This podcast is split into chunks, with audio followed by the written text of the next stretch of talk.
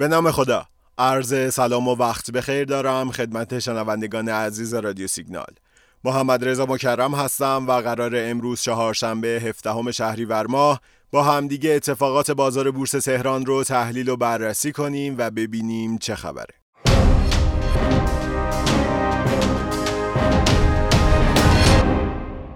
اگه یادتون باشه بورس از نیمه دوم تایم معاملاتی دوشنبه 15 هم با فشار عرضه مواجه شد و خیلی از گروه های بازار تغییر وضعیت دادن.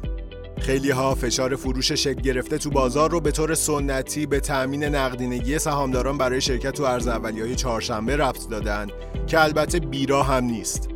ما همین شرایط رو قبل از ارز اولیه 60 هم داشتیم.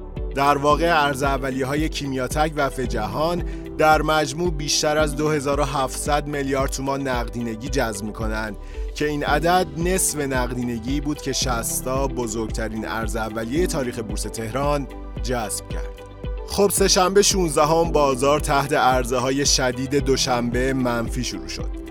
فشار فروشی که سهشنبه روی نمادهای شاخص ساز بود کم کم به کلیت بازار هم سرایت کرد و علاوه بر اون جابجایی نقدینگی برای خرید ارز اولیه چهارشنبه هم فشار فروش رو تقویت کرد. نهایتا در حالی که 74 درصد بازار قرمز بود و یک پنجم بازار صفحه فروش داشت شاخص کل یک درصد و شاخص هموز 91 صدام درصد کاهش داشتند.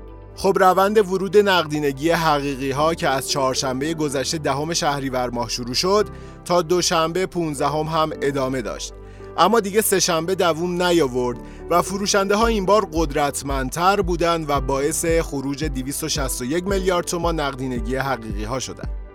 اگر دقت کنیم می‌بینیم روند جریان خالص نقدینگی حقیقی ها خیلی نوسانی شده در حالی که یک روز ورود پول حقیقی ها رو داریم فردا با حجم زیادی پول خارج میشه و یا برعکس.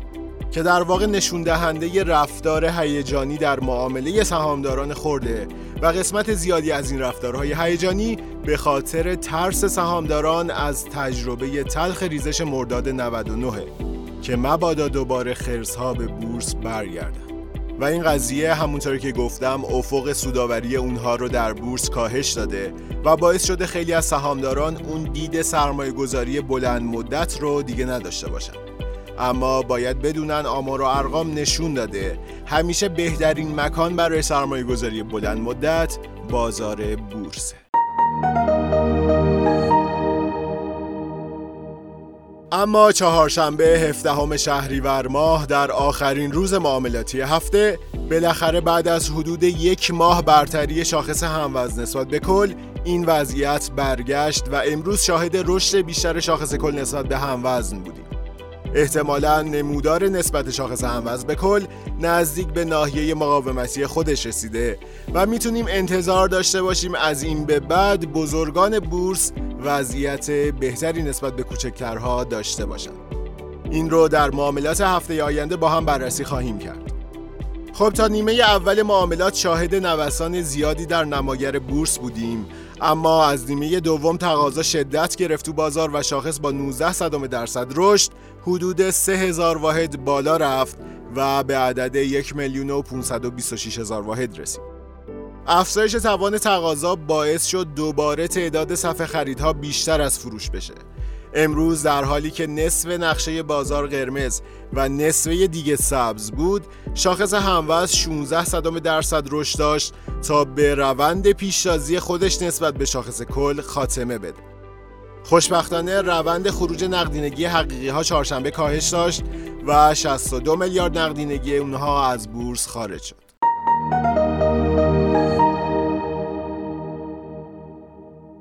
خب به نظر می‌رسه تحرکات اساسی بازار منتظر سیاست های دولت در قبال کسری بودجه است. خیلی از کارشناسان میگن باید منتظر باشیم ببینیم دولت در مورد سیاست های داخلی و چالش کسری بودجه و همینطور سیاست خارجی و مذاکرات وین چه مسیری رو دنبال می‌کنه و رفع پام از این داستان ها می‌تونه وضعیت روشنتری رو برای میان مدت و بلند مدت ترسیم کنه. اما از نظر تکنیکالی در واقع نمیشه ریزش چندانی رو برای بازار در نظر گرفت. چرا که خیلی از ها مثلا مثل فولاد نواحی مقاومتی خیلی مهمی رو تو میان مدت شکوندن و حالا اون نواحی مقاومتی تبدیل به حمایت شده. به نظر میاد تا زمانی که قیمت بالای این نواحی حمایتی قرار داشته باشه خطری بازار رو تهدید نمی‌کنه. و کاهش ها حکم پولبک به این مقاومت های شکسته شده رو داره و انشالله شاهد تداوم روند سعودی خواهیم بود.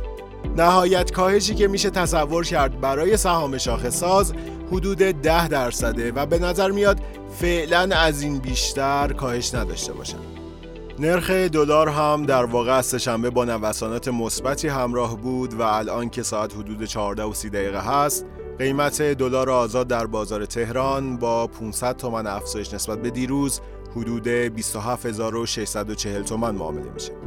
قیمت سکه امامی هم در حدود 12 میلیون و 185 هزار تومن.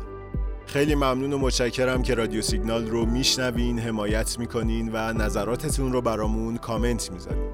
امیدوارم هر کجا که هستید سلامت باشید، روزتون خوش، خدا نگهدار.